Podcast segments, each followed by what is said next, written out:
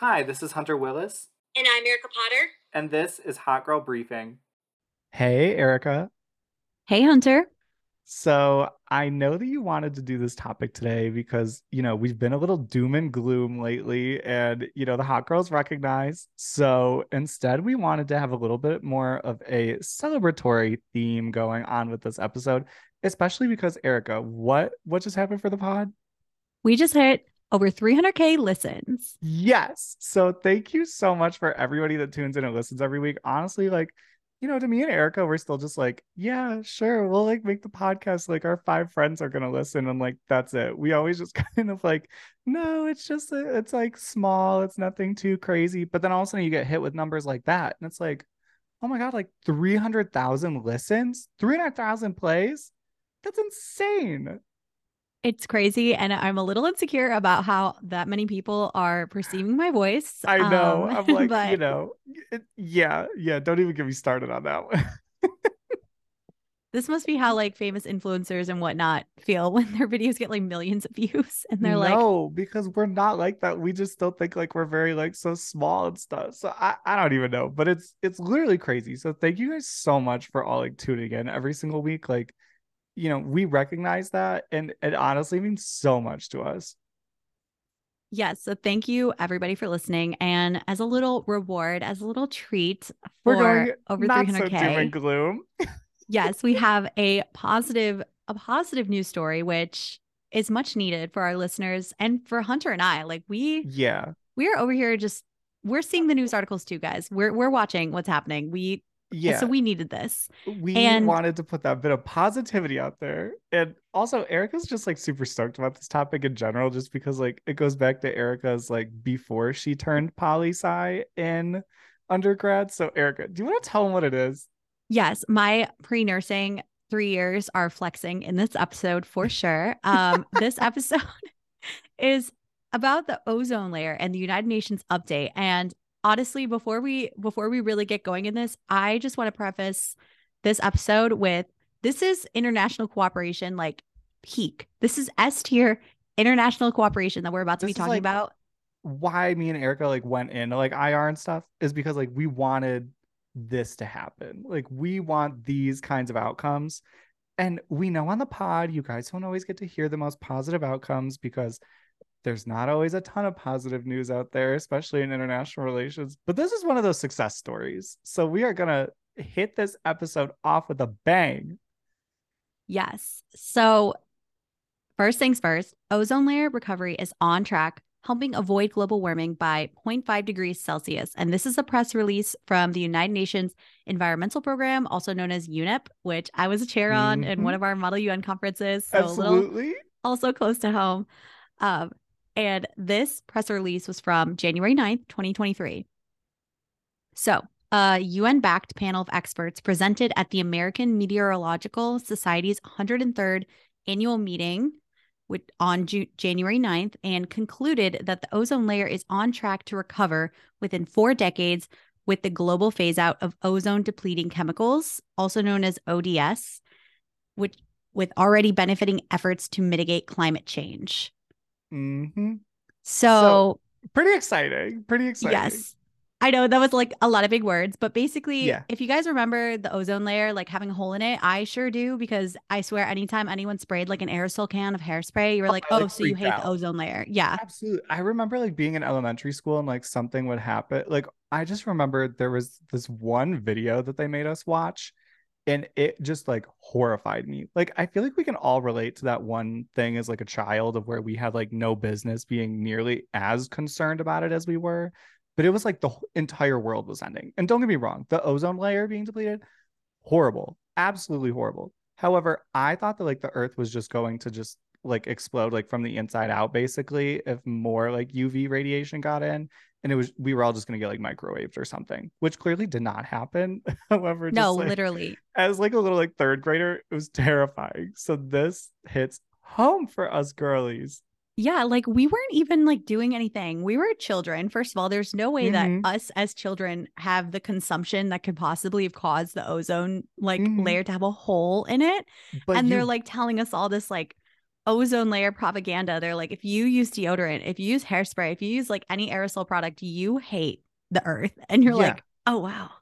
Yeah, I remember like I'd see someone like with like a hairspray canister, and I'm just like, oh, okay, so they're gonna be the reason that we're all microwaved. And it was just like this horrifying thought. And I'm like, Literally, like I am I'm literally so terrified. Well, no need to worry about that, Hunter, because UN backed scientific assessment panel to the Montreal Protocol on ozone depleting substances quadrennial assessment report, which means it's published every four years, confirmed that after the phase out of near after a phase out of nearly 99% of banned ozone depleting substances, those ODS, which you'll hear more in the episode, we can Mhm. now see recovery of the ozone layer in that upper stratosphere, which is thereby decreasing human So exposure to harmful ultraviolet UV rays from the sun. Mhm. So this does not mean that you can all just go and abandon wearing your SPF. Still wear your SPF, apply it daily. I'm a big advocate of this, but Erica already knows. Erica knows I'm a big fan of SPF. It must be worn at all times if you're going outside. So you can't just get rid of it quite yet. However, this is like great big news. Yes, I'm a huge fan of SPF, but I'm also the person who like is like, okay, I'm gonna go to the beach. What time do I need to get to the beach to see like peak UV ray Mhm. level? I go check Mhm. the weather app and I'm like, okay, the UV level is at nine at noon, so I need to be at the beach by 11:30 so I can catch a tan. I'm s- Mhm. it's so bad. It's bad. But, you know, here we are. The UV rays, they are not going to be as harmful going forward, but like still like obviously protect yourself. But it's getting less and less harmful as the ozone layer replenishes itself and comes back to where it used to be. So we are in no way advocating for you to just abandon your SPF. We just want to make sure y'all get that straight. But there are less harmful rays coming through as time goes on. Yes. And this report stated that if the current policies remain, the ozone layer is going to recover to 1980 values, which was before the appearance of the ozone hole, by Mhm. around 2066 over the Antarctic, by 2045 over the Arctic, and by 2040 for the rest of the world. So that's like, that's literally like 17 years away. That's like next year, Mhm. basically. We're going to have for most of us. I mean, I don't know about you guys. We're not traveling to the Antarctic. I don't think so. So, Yeah, most people aren't just going to the Antarctic and just like chilling out. And usually, if you do, you have like crazy like protective gear on because you know the elements are harsh and horrible there and just not really meant to sustain human life. However, yeah. And you know what, Hunter, what I learned through this press release from the United Nations, they should have mm-hmm. never been blaming us for the ozone layer because, okay, so there's an ozone layer or ozone hole over the Antarctic and Arctic. Who is spraying aerosol hairspray over there, right? Like, Mm. how did that happen? listen, but but but but that's where it all comes in of no humans are to blame. Because Erica, do you want to hit everybody why there is like those kind of like variations that are going on? The report says that variations in the size of the Antarctic ozone hole were largely driven by meteorological conditions, but the hole has been slowly improving in area and depth since 2000. So again, we were like of age when this Mhm. was already starting to heal, and they're yeah, like like don't use your But- hairspray, don't use aerosol. That's because of what we're about to talk about next. So, Erica, do you want to hit us with our next source? Yes. So the ozone layer is on track to recover in the coming decades, the United Nations says. And this is an article from NPR.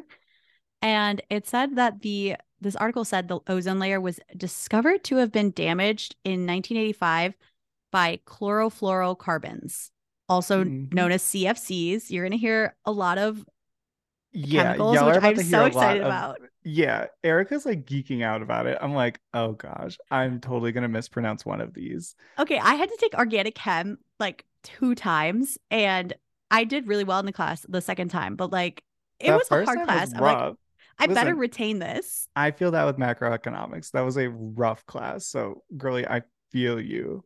But so basically, how did this all kind of like get fixed? So, it was actually this fun little adventure called the Montreal Protocol. And so, this is where a bunch of countries came together. And so, the Montreal Protocol, it was adopted two years after the discovery of the hole in the ozone layer. And so, essentially, what is the Montreal Protocol? It was one of the earliest, like, large scale environmental initiatives between a bunch of different countries. And so it made it so almost 100 synthetic chemicals that cause the ozone layer's destruction would no longer be produced and used commercially. So some of the big places that you found these CFCs or chlorofluorocarbons were common in old refrigerators or hairsprays. So like we were saying, all of a sudden you see this like hairspray can and you're like, oh my gosh, put it down. Don't even pick it up. Like, absolutely not. Like, you like almost want to run over and like smack it out of somebody's hand because that was where a lot of these were coming from. And so this source claims that, quote, in the latest report on the progress of the Montreal Protocol, the UN backed panel confirmed that nearly 99% of banned ozone depleting substances have been phased out, end quote. How exciting is that? That's so exciting. Like nearly 99% of them have been phased out. Like just like they just don't get used at all anymore. Like that to me is so exciting.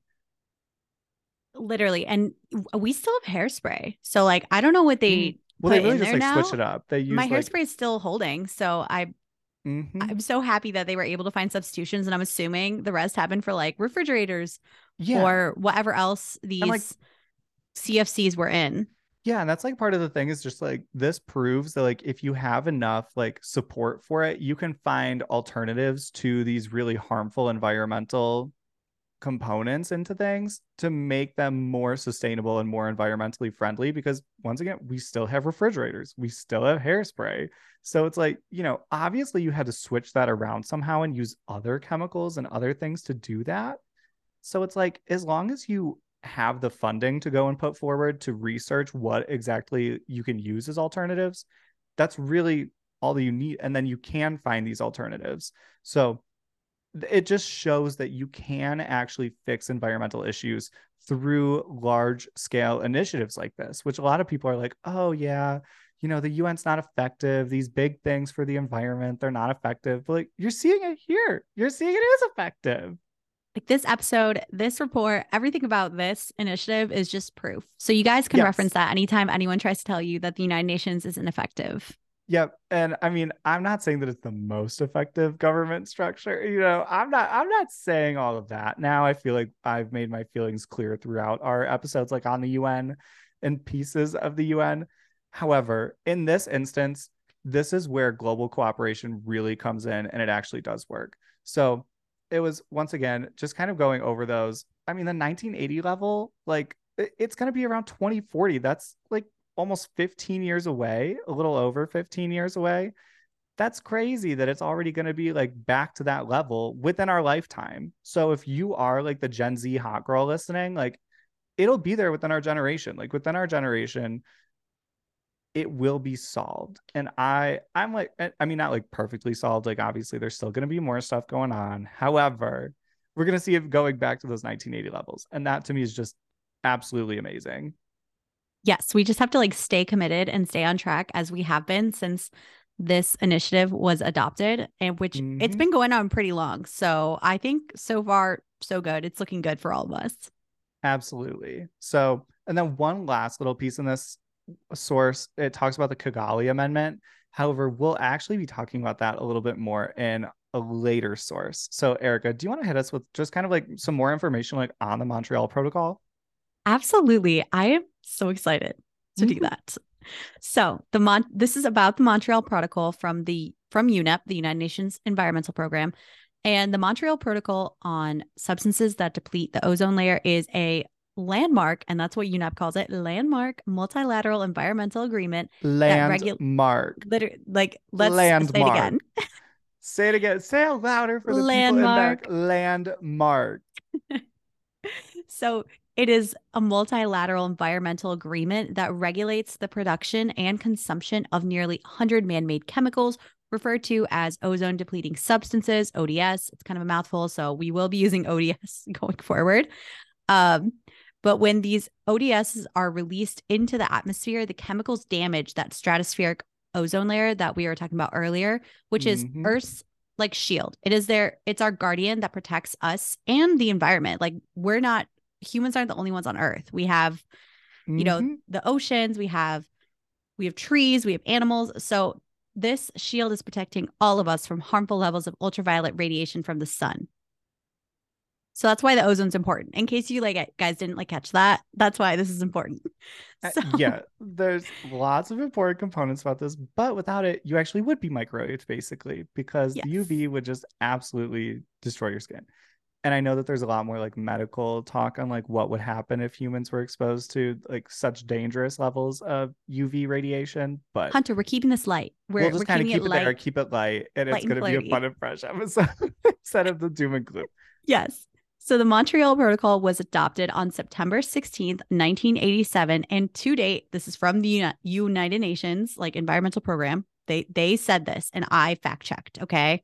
To Mhm. date is one of the rare treaties to achieve universal ratification. Mhm. Let's just let's repeat it. Universal, universal ratification. ratification. like, are you kidding me? That's crazy. Like that's insane to me because that never happens. I don't know how many times we've come on this podcast and been like, yeah, it was ratified by everyone except like three people, except like five little countries, except like five big countries. You know, it's just there's always somebody that's got a problem with something. But this one, like Erica, that's crazy. I know. I like I read that and I was like, I needed to rub my eyes and read it again because I was like, there's no way. There's no way. And that that is, it is. That's why it's a landmark.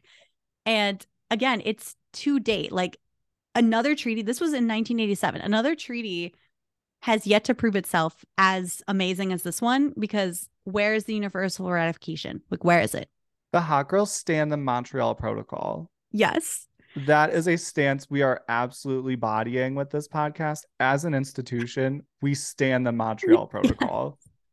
Well, let's get into why it is so popular among all the countries. Like, why did everyone vote yes? Because Mhm. it had to be pretty good. So, It had to be. There had to be something there that they all liked. so the Montreal Protocol phases down the consumption and production of the different ODS in a s- stepwise manner with different timetables for developed and developing countries. And the developing countries are also known as Article 5 countries. So it's, they're kind of like, I don't know how you would say the hunter. They're like making it so that everyone is feasible for everybody. Like, yeah, because that's equity. a problem with a lot of the big treaties, you know, especially with a lot of the environmental things. All of these really developed countries who have the resources to go and put for these new initiatives, they can do it just fine. But the developing countries, they don't have the resources to do that. The technology is not cheap enough for them to do that. It's like if every single country was like, we are absolutely no longer using coal, we are no longer allowing for oil to be used in our country. It's like, okay, well, th- you know, even then, it's really still not fully feasible for a country to do that. However, it's going to be a whole lot easier for those countries that have a lot of wealth behind them and already have a lot of those systems, at least in the beginning phases of really being implemented like on a wide national scale versus developing countries that like you know they may not even have a single nuclear reactor in their country. So how are they supposed to transition away from fossil fuels when they don't have this clean energy? They don't have a single wind farm or a solar farm and so it just doesn't make it feasible. And so that's why this treaty in particular it works really well because you have those kind of like steps built in for hey the developed countries we're going to take the brunt of it. We have enough money to front it. We also know that it's probably more our problem since we are a more industrialized society so we're using a lot more of these things than developing countries are. So that's where it kind of comes into play of where you have the developed countries taking responsibility taking accountability for it and really leading the charge and then the developing countries they're not being expected to just behave like the developed countries like you know like a lot of these other treaties and coalitions try and have happen Yeah. So one part about this article, or well, not even article description from UNEP that I thought was really important and should be highlighted is that they said, just like you were saying, Hunter, that developing countries have equal but differentiated responsibilities. But Mhm. both the developed and developing countries have binding, time targeted, and measurable commitments. So, like, they have the same end goal, but the way that they get to that end, end goal is more equitable based on what you currently have available, which makes it much more Mhm. attainable for all parties involved. absolutely and like yeah i mean it's just it like boggles my mind of how more treaties and agreements aren't kind of like taking this into account especially when you've seen that this really works. So like I don't understand why more treaties and agreements and protocols they're not taking this into account. It just doesn't make sense to me. Yeah, and I think it can maybe tie back into like a what's in it for me situation, like especially like Mhm. smaller countries, like the environment affects everybody. So it's easier to get everybody to agree to, whereas like Yeah. Other situations might not be so relatable for all countries. Mhm.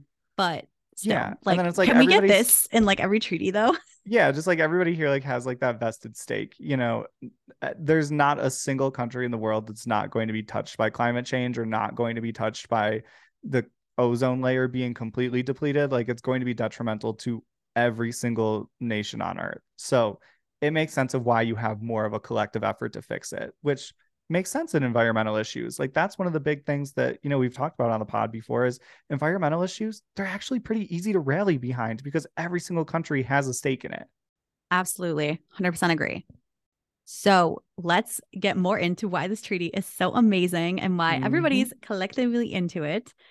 The treaty includes provisions related to control measures, calculation of control levels, control of trade with non-parties, special special situation of developing countries, reporting of data, non-compliance, technical assistance, and as well as other topics. So they really they're really covering it all here. And they Mhm. even go in to define the substances controlled by the treaty, and it's listed in annexes A, B, C, E, and F. I don't know why they skipped D, but yeah I need to flex my organic chem knowledge because when else am I going to? Mhm. Um, the substances listed in Annex A are chlorofluorocarbons, aka CFC, and halons. B is other fully halogenated chlorofluorocarbons, aka the CFCs, carbon tetrachloride, methylchloroform. Annex C is hydrochlorofluorocarbons, aka HCFCs, and Annex E is methyl bromide, and Annex F is hydrofluorocarbons, aka HFC. So which that's a lot that's that was that's a lot. mouthful. we're going to talk more about them and why they're important and why there is a distinction. I know you heard a lot of F's and C's, but there are, we promise there are differences between the HCFC, the CFC, and the HFC. Um, yes And we'll go into that more later. But another great thing about this treaty, which again, more treaties need to be adopting this kind of this precedent, really. And it's that the treaty evolves over time in light of new scientific, technical, and economic developments and continues to be amended and adjusted, which is so important, especially if it's like a long-standing treaty that re- requires like a lot of time to fix. Like obviously the ozone layer isn't going to be patched up in one year. And they put they had the foresight to put in like, hey, when we get new scientific information, when we get new economic developments, when when we need to, we can adjust this as needed because obviously we're not in the same place that we were when this treaty was adopted in 1987. exactly. Like the world evolves science evolves. Why not make the treaties evolve with it? Like make it a living document. It doesn't make any sense to me of why everything is so set in stone in some agreements when you know for a fact that things are going to be changing. So that's just uh, like erica said there's so many reasons to love this treaty.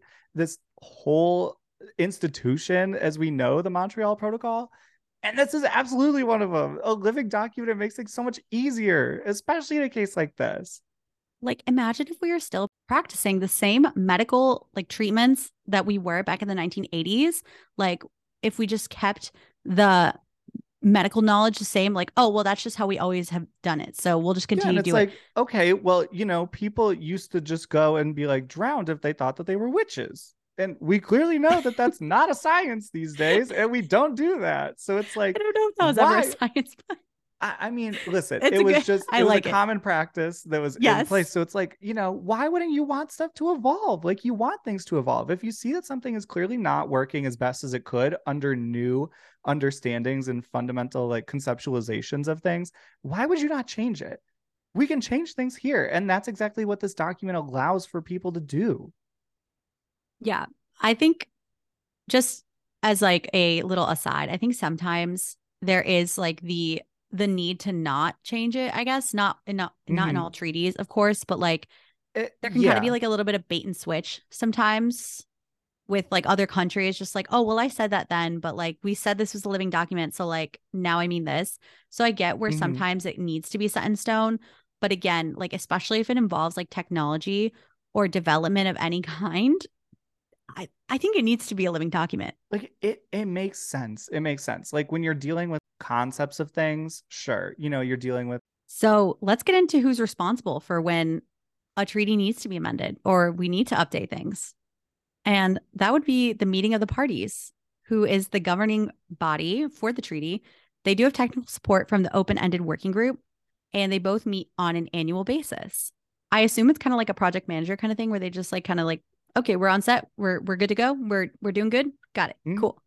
yeah, because the otherwise, party- you know, kind of gotta like shift, readjust, you know, figure out, okay, well, that's not working. Okay, well, why is it not working? Let's figure it out. Let's do something Yeah. else. Exactly. And the parties are assisted by the Ozone Secretariat because that exists, which is so cool, based at the Mhm. United Nations at U- the UNEP headquarters in Nairobi, Kenya, which I did not know UNEP was based in Kenya. I was not aware of that. Did you know that, Hunter? I did not know that. I thought that was pretty interesting. Mhm. Sidebar, Yeah. that that's unrelated to Yeah, because there are a lot, there's a lot in Europe, but yeah, there's definitely some like throughout the globe that it's like, you know, it like it makes sense here. Like Kenya, you know, kind of like the center of the world. Like if you look at it kind of like on a map, like it's more centered. So understandable. Yeah. So one of the first amendments that they, or it's not so much an amendment, but one one of the first additions that they made to the Montreal Protocol was the multilateral fund for the implementation of the Montreal Protocol, and it was established in 1991 under Article 10 of the treaty, so just about four years after inception. And the fund's objective was to provide, or is to provide, financial and technical assistance to developing country parties to the Montreal Protocol, whose annual per capita consumption and production of ODS is less than 0.3 kilograms to comply with the control measures that are listed in the protocol. So they're kind of like a financial haven, I guess, for the developing countries so that they have some assistance because like Hunter and I Mhm. talked about earlier, they they need some help sometimes. Yeah, like it makes sense that there would be funding for these initiatives because clearly you need funding to go and do these things. Yeah, and the activities of the fund are implemented by four international agencies. So, UNEP, of course, the United Nations Development Program, UNDP, the United Nations Industrial Development Organization, UNIDO, and the World Bank, which we've talked about the World Bank many times. I didn't know they were involved in this, and that's another fun little tidbit, as well as the bilateral agencies of non Article 5 countries. So, if you recall, the Article 5 countries were the developing countries non Article 5 countries would be developed countries. And I love Mhm. that. They're assisting, they're helping out. We love to see it. Absolutely. Like this is a all hands on deck type of operation here. Yes. And Hunter and I are just tickled pink. We just absolutely love this. Absolutely. So, to date, the Multilateral Fund has supported over 8,600 projects, including industrial conversion, technical assistance, training, and capacity building, worth over 3.9 million USD. hmm So we love that creations of jobs. You're having good money go into funding for this training, this capacity building. Like that's like that's where funding should be going is to things like this. You know, I'm not here to write out the entire US budget. I'm not here to write out the entire UN budget nor the world budget. However, Hunter's know, like, let me be in the room. However, let me be here to tell y'all that 3.9 million in the grand scheme of things is like pennies in the global economy. It So literally is. The fact It that really is. 3.9 million has gone to this and it's done such great work, you know, I think that there's a lot of return on those dollars. Yeah. And actually, many of the developing countries have already exceeded their reduction targets for phasing out those ODS with the help of the fund. So they are just killing it. And that's what happens when you proactively set up developing countries and the rest of the countries for success. This is what happens. You exceed your goals. Exactly. And like, what's better than just meeting your goals? Exceeding them, clearly. Like, I mean, like, that's a really like dumb question to ask, but I mean, like, that's just where we're at with this. That there's so many things in this world that don't work. The fact that this not only worked, but it exceeded its goals is I can't get over. it. I know that I keep on saying amazing, but that's truly like the only word that can come to mind is it it is. It's just amazing. It's like awe-inspiring because this is exactly how the world should work. Is basically like this.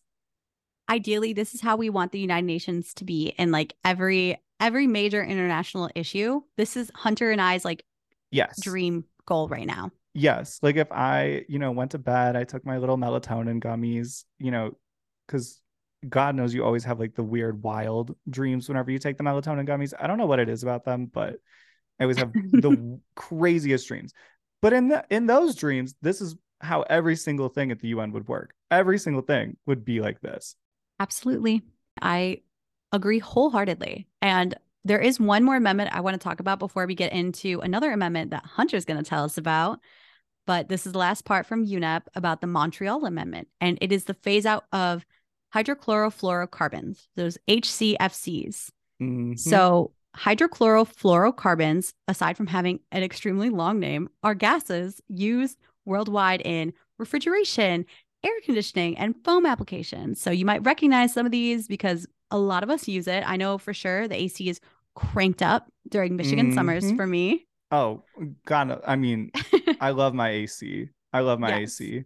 So HCFCs are no bueno for the ozone layer. So they're being phased out since they deplete that ozone layer.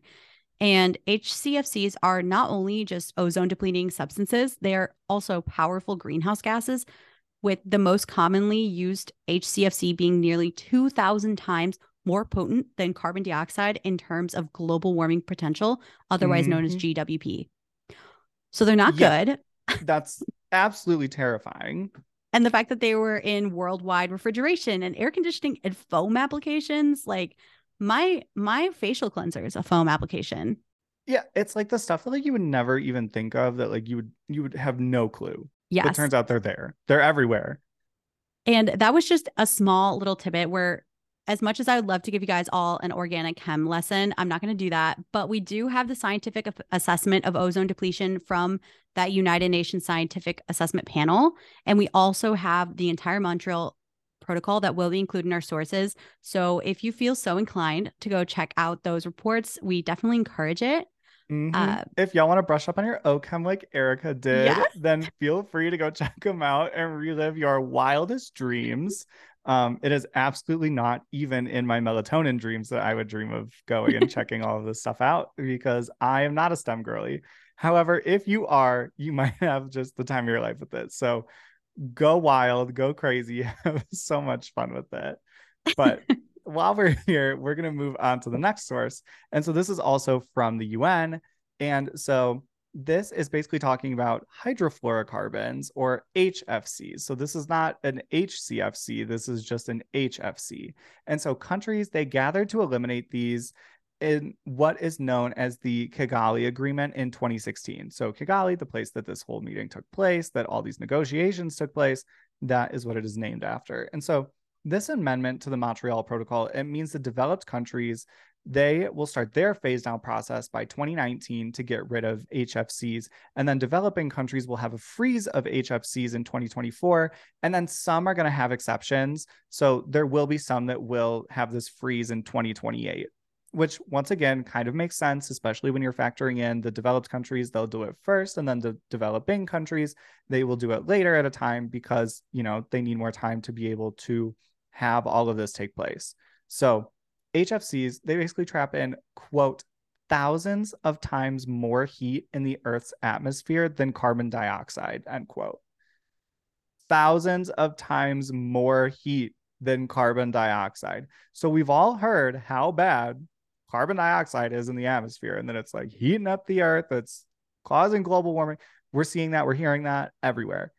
HFCs, thousands of times more heat that's horrifying. When I learned that little fact, that was a straight back feeling to the third grade after I watched that first movie on chlorofluorocarbons and the ozone layer. And it was just instant panic. But no need to panic because since all of these countries came together, they are making this go away. So, like we said, developed I countries love the way you just said that. like They're like, leave, be gone. yes, they're making them go away. So they are leaving, but you know, they're still going to be there for a hot second because they don't just go away instantly. But there's not going to be a ton more pumped in because the phase down process was by 2019 and then there's the freeze in 2024 and 2028. So we're coming up on them pretty quick because somehow it's already 2023 and I feel old whenever I have to acknowledge that.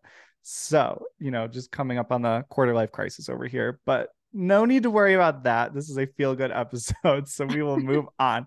to the part where more funding came from countries to provide the reduction in HFCs. So you can only imagine where this funding is coming from. It's probably going to be those developed countries that feel like they have a bit more of a responsibility to go and provide this funding. So As they should. is absolutely, absolutely as they should. And so this funding, so it came in for research and development for alternative for affordable alternatives, they were at the top priority. And this source was from 2016. So this has already been discussed. So that was their big thing was that they want to have research and development for these affordable alternatives. So that's another thing that I just love about this whole initiative is that it looks at these affordable alternatives, not just saying like, oh yeah, you know, we're going to do this, except it's going to be 10,000 times the cost of what the old method was and you know you guys just kind of got to suck it up and deal with it. Like no like they're researching and developing these affordable alternatives which makes so much sense. You think that this would just be intuitive. However some people do not see it that way which just boggles my mind. But here we are here we are. It's all a Light good and episode. Flirty, Hunter. light, Light and flirty, light and flirty. And they did. They did place this priority on these development and research of affordable alternatives. So with that going into our last and final source, a little bit more technical there, but so it's basically just kind of telling everybody what CFCs are. So, Erica, I know that you geek out about the OCHEM stuff. So, do you want to tell us what these uh, like kind of just more of like the technical facts about CFCs and stuff, just so everybody can kind of like understand and put into context what we've been talking about this whole episode? Absolutely. So, chlorofluorocarbons, aka CFCs, are non toxic and non flammable flammable chemicals. They contain carbon, chlorine, and fluorine, as the name suggests. And while when they are subject to UV radiation in the stratosphere, they decompose, and some of the released chlorine destroys the ozone, which makes sense. I mean, bleach destroys all of my clothes. So, mm-hmm.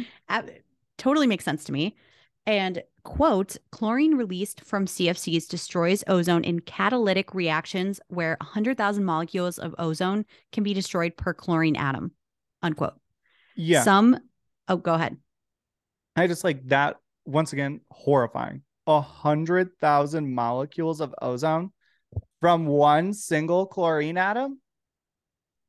I know that we're keeping it light, fun, flirty, but that's horrifying. And the reason that this still is light, fun, and flirty is because CFCs they are being eliminated and the ozone's coming back. So clearly these atoms aren't just chilling out and chilling out forever up there. So it's a good thing. However, in the moment in 1985, this would have been quite horrifying information to learn. However, in 2023, we can gladly say the ozone layer is going back. It's going to be back, baby. Yes. And if you guys feel so inclined to maybe have a chlorofluorocarbon, just know that some of them can last up to 140 years in the atmosphere. So we would recommend staying away Uh-huh. from You those. know, I mean, they are banned. evacuate, evacuate away from the CFCs. Run away stay from away. them. Do And you know not release them. You know what's so funny, Hunter, about that quote about the catalytic reactions? I Mhm. remember in OCHEM, like calculating those, like we would have to do like formulas and whatnot because math is in chemistry, making it all the more Mhm. worse. Yeah. And we'd have to calculate it. So the fact that it's telling us 100,000 molecules of ozone can be de- destroyed by per one chlorine atom, absolutely no surprise to me because I recall doing those calculations. And I mean, I could tell you the horror stories of benzene. You don't you don't even want to hear about For benzene. us non-STEM girlies, like that's crazy. That is a crazy ratio. One to 100,000. That is wild. Like, that's like, I, I don't even know. Imagine like me being an ant and going and fighting like 100,000 grasshoppers or something. Like, that's terrifying. Like, if you imagine one ant being able to take out 100,000 grasshoppers or like 100,000 spiders, that's horrifying. Can't ants like lift like 10 times their body weight? Eh, or It's isn't it like something 100 that. ton? I, I know like it's that. crazy. They're crazy strong, just like, like- these CFCs apparently. Yeah, but just like putting that into context, that's like one spider taking out like a an, like a hundred thousand ants or something. Like that to me is just terrifying. Like that's an absolute unit. And so what we have discovered is CFCs are units of destruction. So we can be so happy that they're not here anymore, that they've been phased out, that the ozone is back, baby, and keeping She's it back and better than ever. Absolutely. Well, she's not yet, but she will be soon. So, ozone coming to a sky and stratosphere near you. I think it's important to note we the ozone has always been there. Yeah, It's just the hole. The hole is getting smaller. mm-hmm. I feel like we just I I know for me, I think I forgot to say hole sometimes, but yeah, no, there was it was just a hole, which nobody likes a hole in our protective shield. Mm-hmm. And she's getting stitched up. And we love to see it on a light and flirty episode. And if you couldn't tell the joy from Hunter and I's voice this entire time, we absolutely love this. Uh, we wish that more good things happened more often. So we had Mhm. more joy to spread with all of you. Yes. However, we don't always have the joy, but in this episode, we do. So we are so happy that you guys could join us for our giant 300,000 mark episode. And, you know, here's to 300,000 more, I guess. Yes. Hopefully in 2023, we'll see what happens, especially once we get our Patreon. Mm-hmm. Yep. Which we know we've said for a hot minute now. However, she is still in the works. We can confirm she is in the works. It is just taking a hot second to figure that one out. Y'all can blame red tape for that one. Like Yes. Hunter and I Red Hunter traveled tape. here to Michigan to be with me, and we still weren't able to make it happen. That is on the red that's tape. on, that's on yeah the universe and red tape. So here we are. But thank you guys all so much for tuning in. Erica i had so much fun recording this episode. This has been like you know the most fun like lighthearted episode we've had in a hot minute and i i think we needed it. I think the hot girl community needed it. So i'm happy that we were able to provide. So thank you so much for the idea. Yes. And thank you, Hunter, for recording it with me. Here's to 300K more and hopefully another good news story in the future. Hmm so y'all have a great rest of your week and we will see y'all on monday with a brand new episode. Bye. bye